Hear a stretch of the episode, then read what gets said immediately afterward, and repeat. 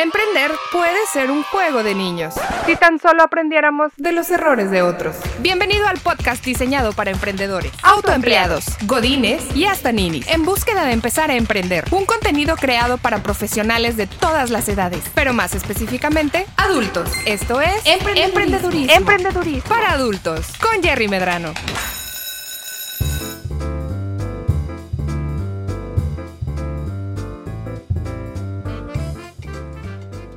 ¿Qué tal? Bienvenidos a un nuevo episodio de Emprendedorismo para Adultos. Yo soy Jerry Medrano y el día de hoy, el día de hoy tenemos con nosotros una figura de lujo que nos acompaña el día de hoy en una sesión a distancia, a distancia y con tecnología, ¿eh? porque aparte está, gracias a la producción que nos armó aquí, estamos a todo dar. Hoy nos acompaña José Carlos Ferrer. José Carlos, ¿cómo estás?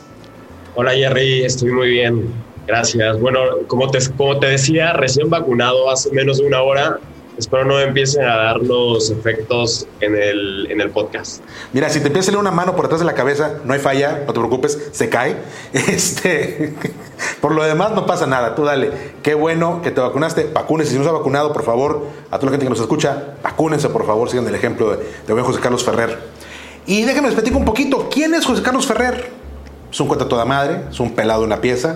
Pero además de eso, José Carlos Ferrer estudió mercadotecnia en el Tecnológico de Monterrey y completó sus estudios en Harvard y la Escuela Superior de Comercio en París. Su carrera empezó en el marketing digital, gracias a lo cual tuvo la oportunidad de ser uno de los primeros empleados de Facebook en México y en el mundo. Y ha asesorado a empresas como Nestlé, Unilever y Heineken en estrategias de marketing. En 2019, José Carlos empieza Desplastifícate, un proyecto de economía circular con el objetivo no solamente de reducir la basura que generamos al comprar productos de uso diario como limpieza o cuidado personal y despensa, sino también de proponer un modelo de negocio diferente, en el cual se prioricen las ganancias, pero también el planeta, los empleados y los productores. ¿Qué no has hecho, amigo? ¿Qué no has hecho? Está en todos lados. Y este, pero además eres un, eres un referente en cuestión de marketing digital, amigo? Eh, ay, gracias por las porras. Eh, siento que todavía me falta muchísimo por aprender, pero sí, entre los cuatro años que estuve en Facebook y ya los años que llevo con Desplastifícate, creo que sí he aprendido muchísimo, la verdad. Qué bueno. Una gran escuela. Pero todavía me falta muchísimo, ¿eh? O sea, tengo ahí planes a mediano y largo plazo medio locos. Este, entonces todavía hay camino para recorrer. Excelente. Mientras, mientras podamos ir contigo y nos platicas cómo te va, vamos a todo dar, ¿eh? Ok. Y justo, justo eso vamos a platicar el día de hoy. Eh, quiero platicar contigo, José Carlos, ¿dónde arrancaste eh, con tu idea de Desplastifícate? En, eh, como toda la gente que nos escucha sabe, hemos estado platicando en los últimos episodios acerca de experiencias al momento de montar una tienda en línea. Y cómo esta experiencia de montar tienda en línea ahora que la situación que hemos enfrentado en el mundo durante el último año y medio, la necesidad de poder ofrecer servicios y productos a distancia, hacerlos llegar a los clientes donde quiera que estén y tener una correcta estrategia de comercio en línea y de mercadotecnia digital ha tomado una preponderancia que a lo mejor el mercado sabía que teníamos que ir para allá, eh, la las diferentes industrias estaban acercando por hacerlo y la adopción de estrategias digitales pero el último año y medio fue un acelerador, un catalizador importantísimo para que todo se lograra. Pero tú empezaste desde antes de todo esto eh, con Desplastifícate. Cuéntanos de dónde viene la idea y cómo llegaste a, montar esta, esta idea de emprendimiento social que tienes. Eh, yo siempre respondo a esa pregunta diciendo que a diferencia de la mayoría de los emprendedores que normalmente tienen como un momento eureka, donde de repente iban caminando por la calle y pum, llegó su idea. Ajá. Fíjate, lo cuento más como un globo donde diferentes situaciones de mi vida eran como un soplido que, le fueron, que lo fueron llenando y le fueron dando forma, ¿no? Y la verdad es que son muchísimas, te voy a contar las más importantes. La primera fue cuando leí un reportaje en The Economist que hablaba del cambio, bueno, de la crisis climática y que prácticamente la conclusión de ese reportaje era que eh, la humanidad el futuro de la humanidad no pintaba bien. Yo pensaba que con el acuerdo de París, ese tipo de cosas, ya estábamos del otro lado y la conclusión es que no, ¿no? Por primera vez me empiezo a preocupar por el planeta, me empiezo a preocupar por el futuro, pero la verdad es que no hice nada. O sea, eso, eso lo leí como en 2016, 17. Ajá. Pero me dejó como guardadito este chip de tenemos que hacer algo por el planeta. O sea, no nos podemos quedar con, el, con los brazos cruzados. Eh, luego sigo investigando eh, acerca de los productos de limpieza. O sea, bueno, más bien empecé a investigar del cáncer. O sea, una investigación súper básica en Google de o sea, prácticamente cómo no tener cáncer. Y, y algo que encontré ahí en una página era eh, estudios de cómo las marcas de productos de limpieza, las más famosas del mundo, tienen ingredientes que son cancerígenos y que llegan a ser disruptores hormonales que entran a la piel por, las, por, el cuerpo, con los detergentes de ropa o con una cuchara, eh, con un jabón de platos, etcétera, ¿no? Y eso fue como otro soplido. Y ya, eh, y, así fueron varios, ¿no? Pero por temas de tiempo, eh, y me voy a saltar a uno de los últimos, que es como empleado de Facebook, nos daban 5 mil pesos al mes para probar los anuncios de Facebook, para que conozcamos la plataforma, con dinero real, ¿no? Eh, yo ya sabía, yo no estaba, yo en el área de Facebook, yo no era e-commerce, o sea, como dijiste, yo asesoraba a empresas como Nestlé en sus estrategias de marketing digital, pero pues eran muy de, eh, de branding, no tanto de venta en línea. Pero sí sabía que la mejor forma o la forma más fácil de medir el éxito de la inversión en Facebook y en Instagram era poniendo una tienda en línea. Entonces, decido poner una tienda en línea y cuando digo, bueno, ¿de qué la voy a poner? Ahí es cuando empiezan a entrar todas estas cositas de pues, los ingredientes de todos estos productos son increíblemente tóxicos para, para los humanos, eh, el plástico se está acabando el planeta, eh, y así poco a poco le voy dando forma a, a Desplastifícate, que son productos libres de tóxicos, biodegradables hechos en México en envases de vidrio eh, que son retornables. Es prácticamente el modelo del, lechero de nuestros abuelos o de nuestros papás, pero eh, con detergente, eh, jabón para el cuerpo, shampoo, jabón para platos, etc. Claro. Que, primero que nada, un saludo a Unilever, que este, no nos patrocinen, ¿eh? Este, porque, digo, marca de las que mencionas por ahí. Eh, esto que tú, este génesis de tu idea, que tiene tantos, tantos momentos eh, que te van llegando a decir, sabes que aquí está, aquí lo armé y aquí lo puse.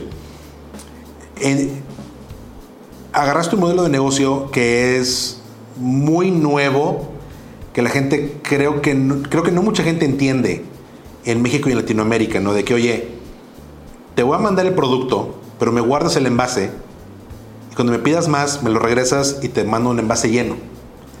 Es un, es un modelo de negocio que en Estados Unidos, por ejemplo, tiene ya unos 10 años tal vez, que ha estado funcionando, que es una idea que ya estaba plantada en un mercado que está mucho más consolidado con nuestros vecinos del norte, ¿no? Y no solamente en, el uso, en, ¿sabes que Te mando un envase me lo regresas te lo relleno, eh, es más bien estas ideas de que, oye, yo te puedo mandar cierta cantidad de productos, ciertos productos, tú eliges y me regresas lo que no te guste y te cobro la diferencia solamente, ¿no? ¿Cuáles son eh, los principales retos que enfrentaste cuando dijiste, sabes qué? Tengo el producto porque el producto está a boca de jarro, es un producto que a mí me llena, que a mí José Carlos me llena, yo sé que esto es bueno para mí y bueno para el mundo, ¿va? Creo que esa es la idea básica y muchos emprendedores arrancamos por ahí, ¿no? Yo quiero hacer esto porque es bueno para mí, la entiendo, me gusta, me apasiona, ¿no? Pero entonces, ¿cómo pudiste sortear este asunto de que, bueno, pues te lo mando, pero tiene que venir de regreso también, ¿no? Eh, ahí la verdad es que todo se fue dando muy fácil.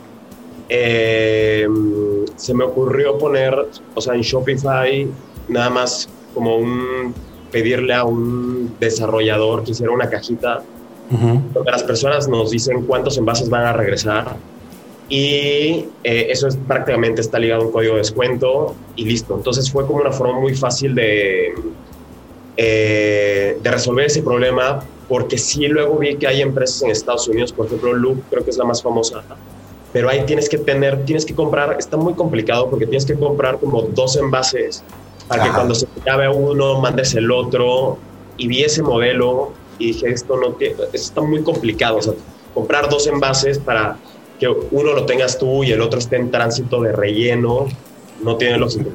Y ya con este tema de los descuentos fue súper fácil, eh, tanto para el usuario como para nosotros. Una pregunta que yo creo que mucha gente que puede estar pensando en, algún tipo de negocio similar eh, lo considera, lo plantea y lo sopesa, pero luego es difícil poder contrastarlo con algún modelo de negocio que ya está funcionando, ¿no? Oye, suscripción o pago por producto y cómo me afecta uno contra el otro. ¿Tú cómo lo viste en tu experiencia? ¿Cómo lo has, cómo lo has implementado?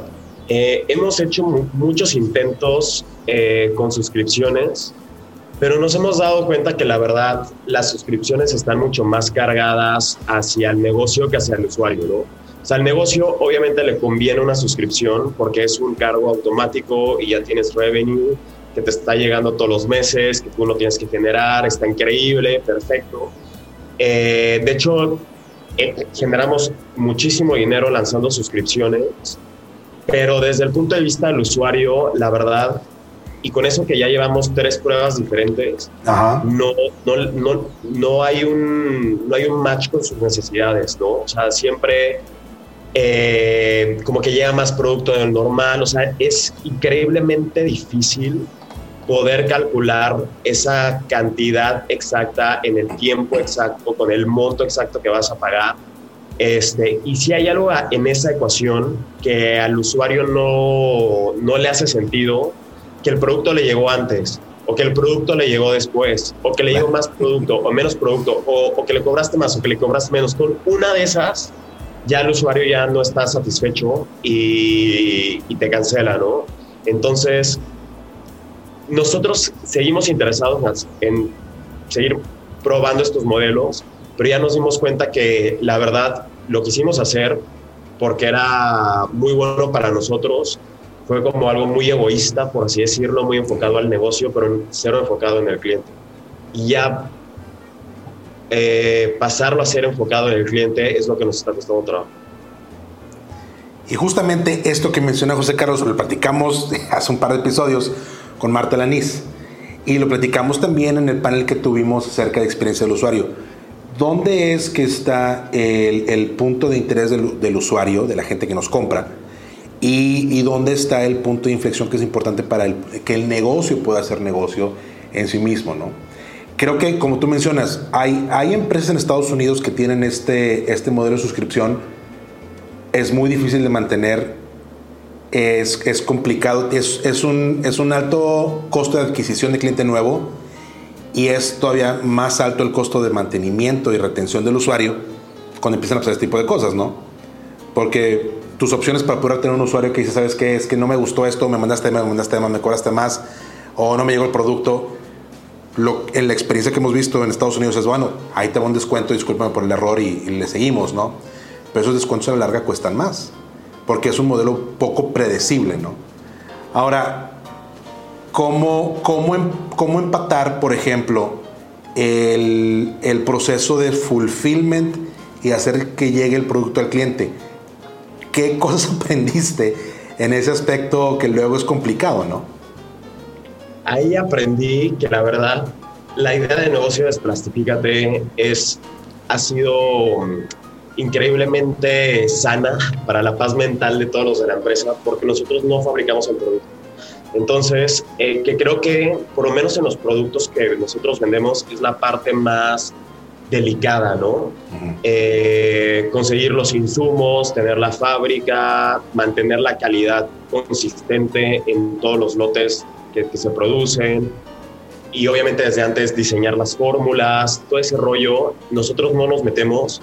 Nosotros buscamos a los productores, a productores fregones mexicanos que tienen todo, todo el diseño de la fábrica del producto, inclusive de cómo se trata a los empleados de la empresa y lo sumamos a nuestra plataforma.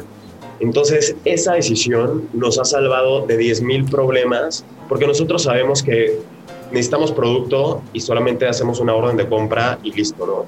Y ya nosotros nos encargamos más del marketing y logística. que la verdad no es nada del otro mundo. Este, siento que requiere muchísima menos, híjole, no sé si decir eso. Igual y los de logística, desclasifícate que estén escuchando esto, me van a escupir en la cara. Pero, pero sí, la verdad requiere menos eh, como inteligencia, educación que la fabricación del producto, ¿no? Ahí sí siento que es donde se requiere muchísima más educación, ¿no? En temas de, de todo, que nosotros no, entramos a eso. Entonces, con esa decisión nos ahorramos muchísimas decisiones más. ¿Y qué tan complicado ha sido para ustedes en, tu área de, de, logística el poder encontrar el proveedor correcto para poderse llegar los productos al cliente, ¿no? Digo, obviamente estamos abriendo una lata de gusanos que casi toda la gente con la que hemos hablado que, que tiene e-commerce dice, es que eso es tema aparte, ¿no? O sea, es un, es un problemón en sí mismo. Pero ¿cómo, cómo, lo han, eh, ¿cómo lo han aprendido ustedes con sus partners que se encargan de hacer la parte de distribución? Eh, ahorita no tenemos partners, lo hacemos nosotros. Tenemos nuestros choferes, nuestra bodega, tenemos personas de logística que hacen las rutas, cada chofer tiene una app donde le va marcando las direcciones. Esto se genera directo en Shopify, entonces ya está hasta cierto punto automatizado. Antes de eso sí teníamos un partner que nos ayudó, que yo creo que este es un... Eh, creo que esto puede ser un tip para las personas que apenas están empezando. De hecho, nosotros, por ejemplo, ya estamos eh, pensando entrar en otros estados, inclusive en Estados Unidos, y no vamos a entrar con la logística propia que nosotros ya tenemos en la Ciudad de México y en Monterrey. Eh, vamos a empezar como, como empezamos en la Ciudad de México, que es con un partner de fulfillment, que son estas personas que se conectan a Shopify, tú les mandas el producto y ellos se encargan de armar las cajas y entregar. El pro de eso eh, para nosotros fue que nos permitió escalar de una forma súper fácil. Este, justo los teníamos en un periodo donde las ventas crecían mes con mes eh, a niveles muy importantes, que si hubiéramos tenido nosotros nuestra bodega con nuestros choferes, no nos hubiera dado el ancho de banda. Claro. Eh, lo malo de eso es que la experiencia de, final del cliente no es la mejor, ¿no? De repente los clientes tenían dudas de cuándo les iba a llegar el pedido, o pues nosotros que somos el modelo de economía circular tenían que regresar las botellas y los choferes de, estos partners no tienen pues los incentivos de realmente recoger las botellas, las personas de servicio al cliente tampoco tienen el incentivo de dar el mejor servicio al cliente porque no es su empresa final a la que le están preguntando. Eh, y la verdad es que por eso decidimos hacer la logística interna, ¿no? Por, eh, por experiencia del usuario. Los costos aumentaron un poco, pero la satisfacción del cliente aumentó muchísimo más. Y eso es, un, eso es una cosa, obviamente, no todos los proyectos mm, te van a permitir eh, poder armar tu propia tu propio infraestructura de entregas y logística.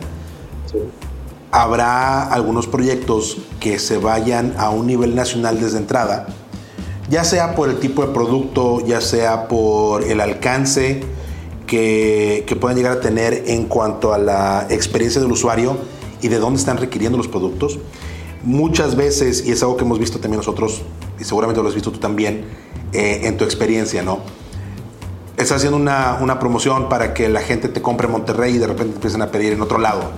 Oye, pues tengo servicio, no tengo servicio, tengo cobertura, no tengo cobertura. Y eso, en, en vez de convertirse en un, en un punto de apoyo para crecimiento, es decir, sabes que a lo mejor puedo empezar a probar terreno para poder entrar en otros lugares donde me están solicitando, de repente se convierte en un problema. Oye, eh, sé entregar aquí, batallo para entregar allá, ¿no? Y creo que tú estás hablando ahorita de, un, de una experiencia también que es eh, universal para todos los emprendedores que, que empiezan la parte de e-commerce. Encontrar el partner correcto de logística, que se ponga la camiseta, y si no, eso no va a pasar porque, digo, está, que está complicado, ¿no? cada empresa se dedica a lo suyo, cada, cada empresa es experta en, en su área. Sí que te den el soporte para que tú puedas dar el mejor servicio posible a tus clientes, ¿no? Y luego eso es lo complicado. Poder... Pero por ejemplo ahí nosotros sí nos adueñamos de la logística porque hasta cierto punto Desplastifícate es logística. Porque es plastifícate es economía circular. Fíjate, es voy, te entrego los productos, pero también recojo los envases que me, que, que los envases vacíos, cuento cuántos envases vacíos me regresaste, los regreso a la bodega. Entonces, creo que sí tienes razón con que, con, con preguntarte, pues, que, cuál es el ADN de tu negocio.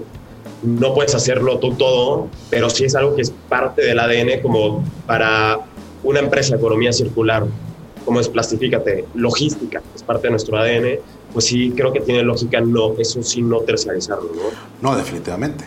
Y, digo, también atiendo un punto importante que existe y creo que está presente en todos los países de Latinoamérica donde el, comercio en línea está creciendo, como lo hemos visto en los últimos años, en particular el último año y medio. Hay una falta de servicios de logística inversa importante.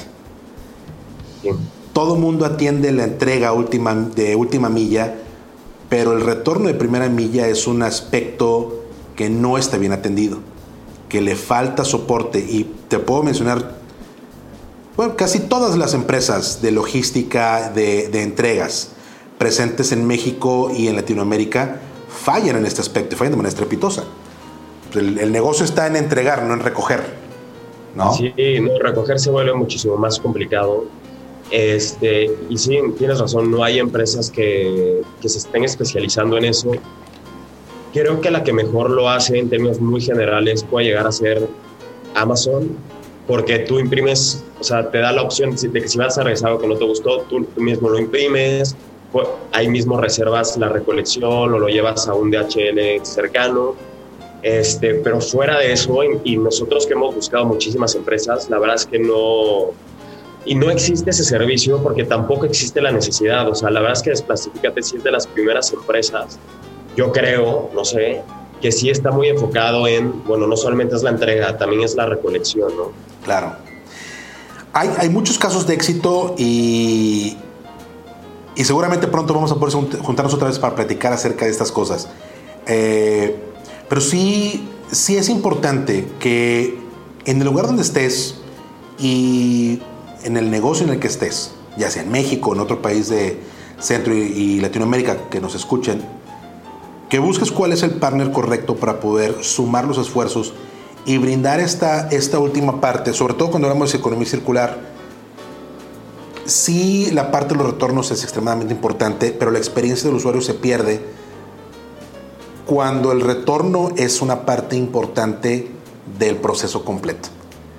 Nosotros que eh, lo hemos visto en los últimos 10 años trabajando en México, lo entendemos así, en la parte de nuestra empresa logística lo entendemos, es muy complicado poder hacer un, proceso de negocio completo donde el retorno tenga esa eh, presencia protagonista dentro de la experiencia del cliente, porque es usualmente donde todo el mundo falla. Como bien indicas, Amazon probablemente era Mercado Libre, que Mercado Libre también empezó con su propia con su propia logística eh, interna, han mejorado mucho estos procesos de retorno, pero no todo el mundo tenemos la capacidad de decir, ¿sabes qué? Me quiero lanzar a tener un mercado nacional y quiero ofrecer como parte de mi, solución nacional un proceso de retornos. Se complica mucho, ¿no? Y, y, y se tiene que complementar eso con otras cosas que des tú como empresa, ¿no? Y ahí es donde evalúas, oye, ¿es negocio para nosotros o no? me puedo encargar del cliente o no me puedo encargar del cliente si hago de esto una parte de mi proceso, ¿no? Sí, 100%. Ahora, cuéntanos, en, función del, del, lanzamiento de la página, algo que hemos dicho muchas veces en el podcast es, oye, como emprendedor no tienes que tener la solución para todo, eventualmente hay cosas que no sabes y son muchas más cosas que eventualmente no vamos a saber y que tenemos que juntarnos con un experto para que nos ayude andar inventando el hilo negro, prueba y error, porque digo, eso cuesta, ¿no? Y al final de cuentas, el emprendedor tiene que quedarse donde suma valor para el proyecto y no tratando de inventar este, la octava maravilla del mundo, ¿no? Pero en tu caso, que tú eres un experto en marketing digital, obviamente el proceso de marketing digital para tu negocio y el cómo arrancó el negocio, ¿no? Para ti es, tú tenías esa expertise que fuiste complementando con el resto de los procesos eh, que se han dado para tu organización y para tu proyecto, que han aprendido y que han interiorizado y que les ha funcionado muy bien.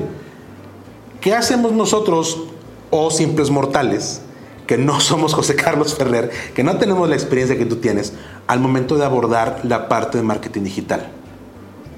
Em, yo creo que lo más importante es entender, bueno, creo que dos cosas. Uno, que así como marketing digital te puede ayudar a crecer y a despegar muchísimo tu negocio, también se puede convertir en un, eh, como un barril sin fondo donde tú le metes dinero y le metes dinero y no, y, y, y no te ayuda a crecer y pierdes y te das un balazo en el pie, ¿no? Eso, punto número uno, entonces tener cuidado. Y segundo, también estar revisando las agencias. Yo, yo contraté a dos agencias porque pues quería saber qué me estaba perdiendo, ¿no? Como que desde un punto de vista muy... Eh, no sé cómo decirlo, de, tal vez no saberlo todo y de querer contratar a empresas que ya tienen muchísima más experiencia en e-commerce como el mío. Eh, o sea, porque ya muchísimos clientes así y todo ese rollo. Contraté a, a, dos agencias, una en México, otra de Nueva York.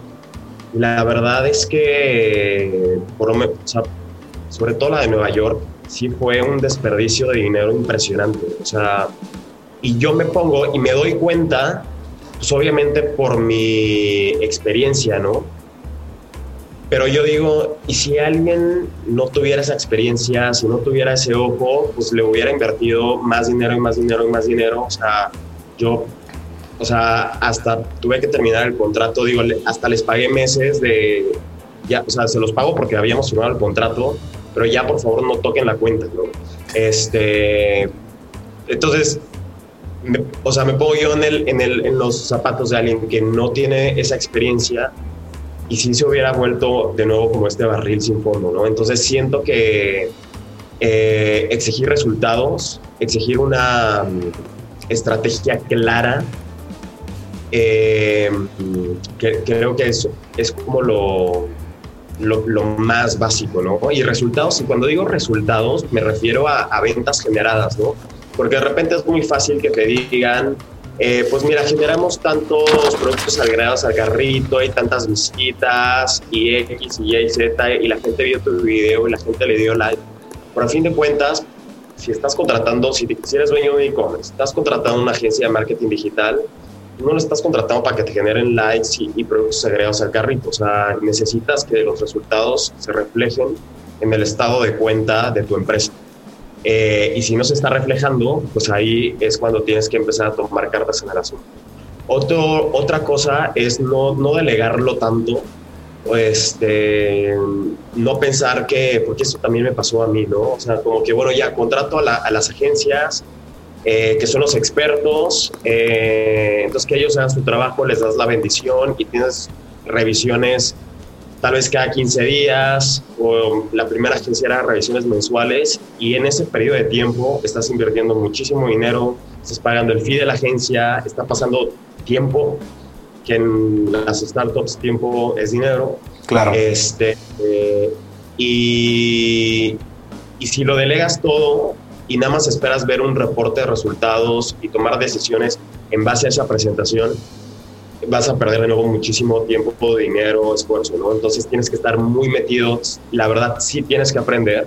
O sea, yo sí tomaría un curso de, pues depende de, del tipo de negocio, ¿no? Facebook Ads o Instagram Ads o Amazon o Google, Google Display, Search, YouTube, o porque cada uno ataca a un mercado diferente, a una segmentación, o sea, de tipo de tiendas un tanto de personas diferentes, en etapas del funnel diferentes.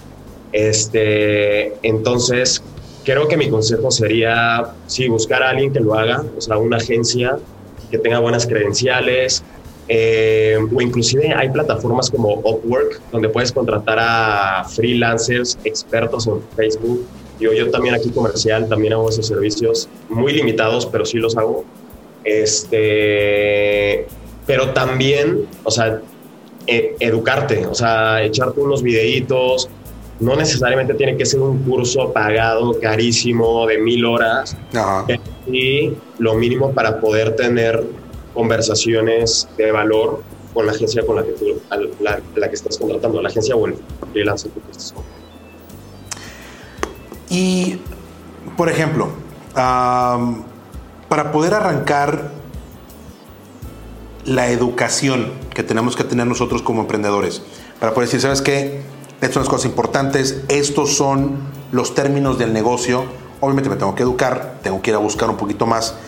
Pero ¿cuáles son, cuáles dirías tú? Y sabes que esto que te voy a plantear aquí, estos son ya sea los indicadores clave o las ideas clave o el enfoque clave que debes tener al momento de empezar esta plática con la agencia que te ayuda a hacer la mercadotecnia para tu página. ¿Cuáles son los básicos de los básicos que debo tener para que la gente que nos escuche también sepa por dónde empezar y qué ir a investigar más a fondo, ¿no? Lo, básico de los básicos, o sea, yo digo que son cinco, o sea, por lo menos en Facebook y en Instagram, que es donde yo les sé. Ajá. Eh, son cinco cosas básicas que tienes que entender. Uno es el pixel de Facebook, o sea, el pixel, eh, digo, no voy a entrar a detalle a todo, pero pues es un código que tú pones en Shopify y que le da acceso, o sea, conecta tu Shopify con Facebook y con Instagram y eso, o sea, sin el pixel no puedes hacer nada, ¿no? Entonces, pero hay muchas personas que tienen e-commerce, que le invierten a los anuncios de Facebook sin un pixel y eso sí es dinero tirado a la basura de una forma impresionante. Claro. Entonces, uno, entender píxeles. Dos, entender toda la parte de audiencias. Este, Facebook está increíble porque puedes segmentar a mujeres de 20 a 22 años que viven eh, a un kilómetro a la redonda de tal lugar y que además eh, y que además les gusta tal música y que además lo que sea y te las va a encontrar, ¿no? Pero, y, y, también veo muchísimas personas que abusan de esas opciones de segmentación y que dañan la campaña, ¿no? Entonces, aprender a segmentar es algo básico. Eh, y que muchas personas, eh, hasta empresas grandes, se equivocan. O sea, por ejemplo, cuando asesoraba a Nestlé, todas las campañas de Nescafé eh, iban a personas que tenían intereses en café y te estás perdiendo de una cantidad de personas allá afuera impresionante que toman café, que les puedes llegar, que le puede impactar tu publicidad, este, pero que nada más por no estar compartiendo cosas de café y visitando páginas de café y cosas por el estilo, no están en esa, en esa segmentación de Facebook y ya te las perdiste. ¿no? Entonces digo, son cositas muy chiquitas, pero aprender a segmentar las audiencias es básico. ¿no? Lo tercero es la creatividad este, si no tienes una buena creatividad, no importa que tengas el mejor presupuesto, con la mejor segmentación, etcétera, si la gente se va a saltar tu anuncio porque va a estar aburrido, porque no lo vas a educar, porque no lo vas a entretener, eh, no, va, no, va, no va a servir de nada, ¿no? Este, nosotros en Facebook teníamos este término que se llama crear thumb stopping creatives y, y thumb stopping, o sea, significa como que el dedo gordo se pare. Porque la labor, o sea, si te pones en el, en, el, en la silla de, de un usuario, pues tú estás en Instagram o en Facebook scrolleando. O sea, esa es la, ese es el común denominador. Y si sale tu anuncio, tienes que, tiene que ser lo suficientemente poderoso para que el dedo gordo deje de scrollear y le ponga atención a eso. ¿no? Entonces la creatividad también es algo que yo, por ejemplo, iba a contratar a otra agencia este, que ya, ya iba a hacer como campañas muchísimo más 360 con Google, Search, Display, Amazon, etc. Sí. Eh, y lo tuve que parar porque le, o sea, le, le, hice preguntas muy básicas de, bueno, ¿qué creatividad vas a usar? ¿Con qué mensajes? ¿Con qué fotos? ¿Qué formatos? Y como que estaba muy enfocado en la parte de optimización y ni por aquí se le había pasado el, diseño de los ads, del mensaje, o sea, la parte gráfica y fue como, ok, pues no, no, no, no, pues no puedo. No lo tengo yo, déjame, o sea, entonces déjame trabajarlo yo y ya luego te lo doy a ti los ads para que tú los optimices. Que es el cuarto punto, que es la parte de, eh, de optimización. O sea, ¿qué objetivos vas a usar en Facebook? Eh, y, em, pues, a ver, ¿cuáles serán? Ah, y obviamente el más importante de todos es medición. O sea, ¿cómo vas a medir tú el éxito de la campaña?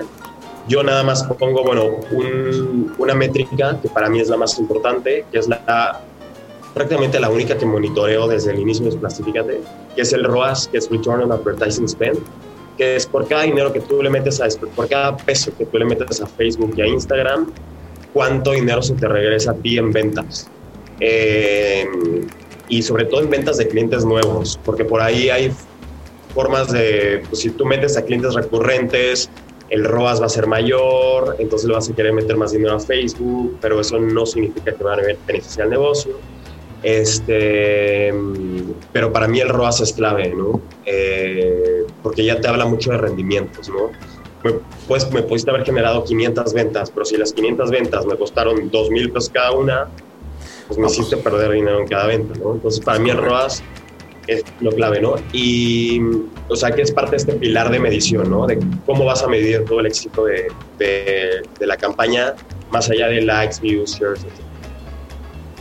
Nos dejas con mucha tarea, eh, José Carlos, en serio que sí, porque estos, estos cinco puntos que nos estás poniendo es un, es, una, es un abrir de ojos para toda la gente que hacemos eh, campañas en redes sociales, que buscamos poder abrir y desarrollar eh, campañas en redes sociales y que sabemos que es importante no solamente tener la presencia, sino desde un punto de vista comercial, poder arrancar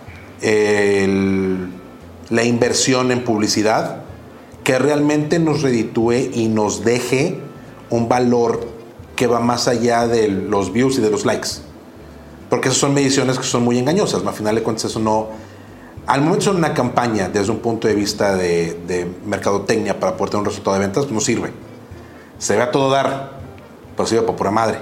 Entonces, esto que nos, esto que nos aquí, estos cinco, cinco puntos importantes, y este último en particular, seguramente son los puntos que van a hacer la gran diferencia para muchísima gente que nos escucha el día de hoy y que sabe que tiene que hacer un trabajo mucho más eh, exhaustivo de educación para poder llegar a lanzar campañas que sean no solamente eficientes y exitosas, pero que también generen un valor agregado para la organización. Porque a veces dejamos mucho eso de lado, ¿no? Pensamos que la mercadotecnia, y justo en un panel que tuvimos hace unos episodios hablamos de eso, pensamos que la mercadotecnia es un eh, departamento o un esfuerzo que se tiene que tener para que pues, se puedan generar las ventas y perdemos el enfoque de lo que realmente debe ser. El, y al final de cuentas, la mercadotecnia no solamente es cuál es el aparato a través del cual voy a captar clientes y los voy a convertir en clientes fijos, sino todas las aristas que tiene, desde escuchar al cliente, entender su punto de vista, poder tener esa comunicación directa con ellos, hasta poder establecer cuáles son los contenidos que tengo que desarrollar y que tienen que ser parte de lo que estamos haciendo para que la campaña digital tenga éxito. Sí, para mí, mercadotecnia vive en todo el, en todo el funnel del cliente, desde el primer ad que ve, o sea, el primer contacto que tiene con una empresa, eso sería como la, o sea, entraría dentro de la mercadotecnia tradicional porque es pues, publicidad. Claro. También hay en producto, cómo entregas el producto, cómo va a estar envasado el producto, cómo va a llegar a una caja, la caja va a estar impresa, no va a estar impresa. Este, mm, eh, por ejemplo, ahora en Desplastifícate ya todos los envíos son libres de huella de carbono. Eso puede ser logística, eso puede ser responsabilidad social, pero también cuenta como marketing. O sea, claro. Eh, producto, servicio, eh, las encuestas que se hacen de satisfacción post, postventa, todo es marketing. Este, hasta cierto punto, ¿no? Entonces, eh, por ejemplo, hasta cómo los choferes cómo reaccionan los choferes cuando saben que tienen que eh, recoger botellas y las botellas no están donde les dijeron que estaban. Eh, o sea, si les van a llamar a los clientes, si les van a mandar un WhatsApp o un SMS o cuál es el flujo de esa decisión. Eso también es marketing, ¿no? Entonces, algo que o sea, para las personas que están escuchando, es piensen también cómo van a, cómo van a hacer marketing en todo el funnel. Algo que, por ejemplo, funcionó mucho para Desplastifícate fue que yo a, los primeros clientes, a todos los clientes, les hacíamos una carta a mano de eres el cliente número 10 de Desplastifícate, muchísimas gracias por sumarte a este proyecto. Eh, de hecho, una de los inversionistas más importantes de Desplastifícate llegó por esa carta, dijo, leí esa cartita la, pegué en mi refrigerador este, y ya después se convirtió en una de las inversionistas más importantes de la empresa, pero por esa, por esa cartita, ¿no? Este, y así muchísimos clientes nos empezaron a, dar feedback de, de, justo esa experiencia en cada touch point. Eh, entonces, consejo, piensen también cómo baja marketing en audiencia, optimización, creativos, etcétera, pero también cómo baja ya en la parte también como física del mundo real. Excelente. Bueno, José Carlos, gracias por acompañarnos el día de hoy. No, como te digo, nos dejaste un montón de tarea. Se fue rapidísimo el tiempo. La verdad que sí, platicando las cosas que nos gustan, el tiempo se va volando, definitivamente. Pero ¿sabes qué tenemos que hacer? Y es algo que yo creo que mucha de la gente que nos escucha va a apreciar y, es, es, parte de educación importante. Tenemos que tener una segunda, una segundo episodio te vamos a ver con compañeros de nuevo para poder adentrarnos un poquito más en toda la parte de estrategia digital y cómo trabajar todas estas grandes incógnitas que a veces, para mucha gente que no tiene la experiencia, y me incluyo yo en, este, en esta categoría amplia de neófitos en la parte de mercadotecnia digital, poder tener una conversación inteligente y una conversación informada, donde realmente sepamos cómo pedir, buscar, exigir valor para la gente con la que trabajamos como agencia eh, de mercadotecnia digital, se vuelve complicado, ¿no? De repente hay términos eh, que parecen que son únicos, exclusivos para, como los bancos, ¿no? O sea, cosas que únicas, exclusivas para la parte de mercadotecnia que la gente no entiende. Y realmente no, nos acabas de explicar el retorno sobre el gasto de eh, publicidad, que es uno de los principales eh, indicadores que debemos tener. Y es de lo más lógico y normal. Sin embargo, todo el lingo que acompaña la parte de mercadotecnia luego hace que nos perdamos, ¿no? Entonces, si nos, si nos brindas la oportunidad, nos encantaría poder tenerte de regreso y poder platicar específicamente do's and don'ts de mercadotecnia digital, do's and don'ts de trabajar con agencias, qué buscamos, qué hacemos y cómo es para que no nos piquen los ojos. ¿Cómo ves? Sí, claro, yo puestísimo. Excelente. Pues Carlos, de nuevo, muchísimas gracias por acompañarnos. Eh, como siempre, un placer platicar contigo. Gracias y saludos a todos los que están escuchando. Ah, de hecho, eh, tengo un video en YouTube que se llama Justo cómo vender en Facebook. Es justo hablo de estos pilares como súper resumido, súper al grano. Eh, lo puedo buscar. Y si no lo encuentran, cómo vender en Facebook, José Ferrer, y ahí lo tengo. Que justo para allá iba, comparte en redes sociales donde te encontramos para que la gente pueda buscarte, escucharte y conocer más acerca de lo que haces. Eh, pues personales casi no uso, pero de, desplastifícate, arroba desplastifícate en Instagram, y pues el, nada más el otro material es el video este que tengo en YouTube y creo que hasta ahí. Excelente. Vamos a dejar un link para el video de YouTube aquí en los comentarios del episodio. Y en YouTube nos van a, lo van a poder ver también. Aquí tenemos una liga para que lo vayan a ver. Hay mucho que aprender en este aspecto. Y gente como José Carlos Ferrer, que no solamente tienen toda la experiencia y son aunque mi compadre Ferrer es muy humilde al respecto, sí son referentes, sí es gente que tiene muchísima experiencia y que nos puede dar entender mucho acerca de estas áreas que son de repente complicadas para el, emprendedor para entender cuando no tenemos este background de, mercadotecnia o esta experiencia eh, trabajando con mercadotecnia digital. José Carlos Ferrer es el tipo de personas que tenemos que seguir, que tenemos que ver y que tenemos que escuchar, porque hay mucho que le podemos aprender. Como siempre, muchísimas gracias. Gracias a toda la gente que nos acompaña. Recuerden que, como decimos en cada episodio, emprender puede ser tan fácil como un juego de niños, pero para que sea así, tenemos que hacer la tarea. Y la tarea de este episodio que nos puso José Carlos Ferrer, que oigan, cuando termine de escucharlo, van a escuchar, por favor, ¿eh? porque hay mucho que nos dijo José Carlos que tenemos que diseccionar y hay mucho que le podemos aprender. Pues yo les diría a ustedes, yo me quedo con esta tarea también, ¿Tenemos realmente conciencia de cuál es el retorno sobre el gasto de publicidad que hemos hecho en algún momento en redes sociales? Porque digo, si no lo has hecho todavía, si tú ya tienes algo de experiencia haciendo mercadotecnia y pautas en redes sociales, regrésate a ver, bueno, ¿y cómo me impactó en las ventas que tuve durante ese periodo que estuve haciendo? Y si soy, ¿sabes qué? Yo no quería ventas, yo lo que estaba buscando eran este, followers, yo quería views, yo quería likes, ok, va. ¿Ya tienes bien claro cuál fue tu retorno sobre la inversión que hiciste? Porque si no lo has hecho, tienes que ir a hacerlo. Entender cuáles son aquellas pautas que te dejan el mayor retorno sobre tu gasto de publicidad.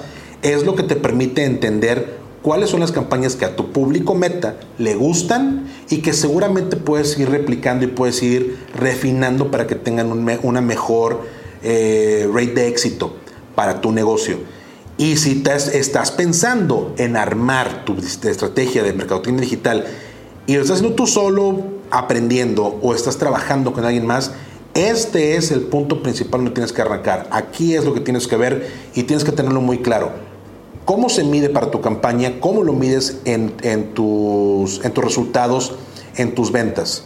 Porque de aquí es donde sale todo lo demás y eso le damos las gracias a José Carlos Ferrer que nos lo dejó en esta ocasión. Recuerden a todos que nos encuentran en todas las redes sociales como arroba emprendedurismo MX. Yo soy Jerry Medrano. Este fue un episodio más de Emprendedurismo para Adultos. Hasta la próxima. Nos seguimos escuchando. Llegó el momento de poner en práctica todo lo que aprendiste en este episodio de emprendedurismo, para adultos. Síguenos en Facebook e Instagram como arroba emprendedurismo MX y en nuestro canal de YouTube, una iniciativa de Jerry Medrano. Nos escuchamos en el próximo episodio. Ahora, haz la tarea.